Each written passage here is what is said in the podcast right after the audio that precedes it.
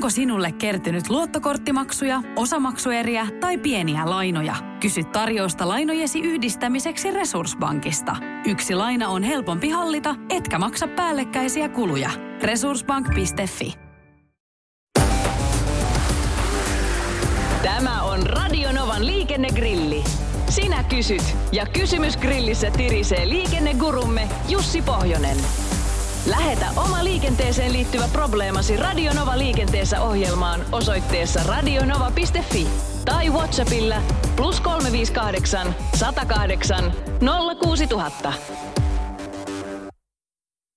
Kun poliisi puhalluttaa ja promilleja on vaikka 0,1 eli reilusti alle rangaistuksen, niin onko poliisilla velvollisuus kertoa lukema vai voiko vaan päästää jatkamaan matkaa ja kehottaa varovaisuuteen?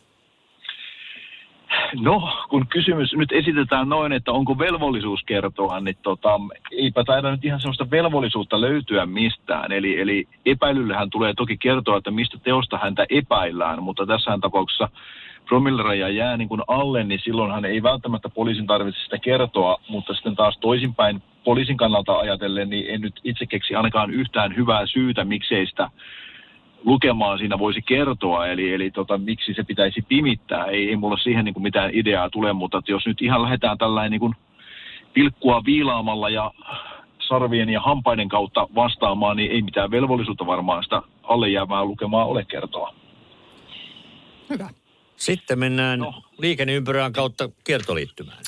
Niin, täällä on nyt ö, nimimerkki Reputtaja kirjoittanut pitkänkin sepustuksen ja kysymyksen, joka on nyt lyhyesti ja ytimekkäästi sisällöltään tällainen, että ö, onko liikenneympyrällä ja kiertoliittymällä jotain eroa ja jos on, niin mitä?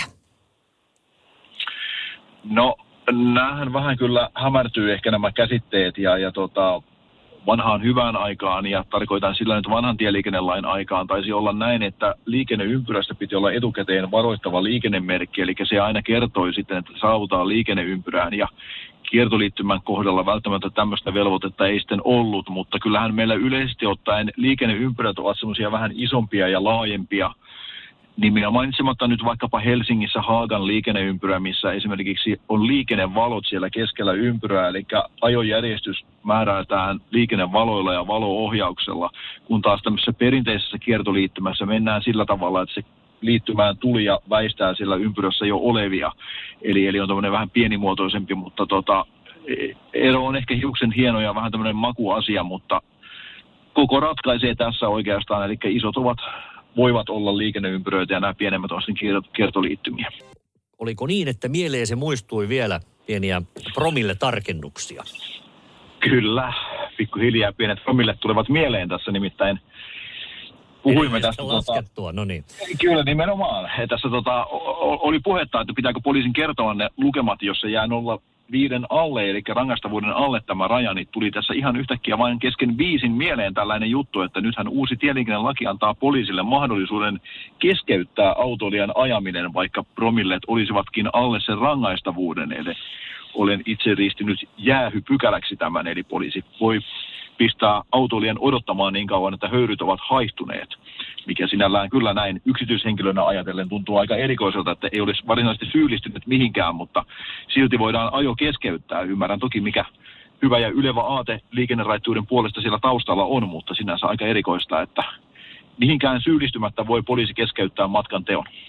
Okei, okay, sielläkö tienposkessa sitten autoilija vaan pyörittelee peukaloita ja odottelee, että poliisi puhalluttaa uudestaan, että saa lähteä niin, kun tämä on vielä tämä, että pitääkö odottaa niin kauan, että poliisi tulee ja antaa sen luvan vai antaako se poliisi jonkun aikarajan, että nyt on tässä tu- tunnin ja jääkö se poliisi siihen vahtimaan. Mä en tiedä, että onko nyt tämän uuden tieliikennelain aikaan tullut oikeasti näitä tapauksia yhtään ja onko, tunteeko meidän historiamme ainuttakaan tapausta, että mikä se tavallaan se askelkuvio ja koreografia siellä tien päällä sitten mahtaa olla, mutta tämä on aika mielenkiintoinen pykälä kyllä kaiken kaikkiaan. On, todellakin. Jos on tästä kokemusta, niin otapa meihin yhteyttä 0806000. Istuin jäähyllä 37 minuuttia ja jatkoin matkaa. Sitten mennään kuitenkin seuraavaan kysymykseen. Kristian Lauttasaaresta kysyy. Tietöiden takia bussipysäkki täällä Lauttasaaressa on taajama-alueella nyt niin, että bussi joutuu pysähtymään ajokaistalle. Mites on, kun bussi lähtee pysäkiltä? Onko sillä oikeus vaihtaa välittömästi yksi kaista vasemmalle vai koskeeko pysäkiltä lähdön etuajo-oikeus vain lähintä kaistaa? Eli siis sitä, jolla se dösä tässä tilanteessa jo on. Pykälässä sanotaan, että pysäkiltä lähtevä linja-auto, niin sillä pysäkin viereisellä kaistalla ja sen rinnakkaisella kaistalla. Eli se koskee myös sitä toista kaistaa siinä rinnalla tämä väistämisvelvollisuus. Eli, mm. eli jossakin tilanteessahan pysäkki saattaa olla sijoiteltu sillä tavalla lähelle risteystä, että bussi on vaikka kääntymässä seuraavasta risteyksestä vasemmalle ja hänen pitäisi, sen pitäisi päästä ryhmittymään oikein, niin sen takia on tämmöinen oikeus sinne luotu, eli tavallaan voit kahden kaistan ylikin vaihtaa kaistaa. Mielenkiintoista. Enpä tuon, tuota tien luulin, että aina kaista kerrallaan myös busseilla, mutta tämä olikin hyvä tieto.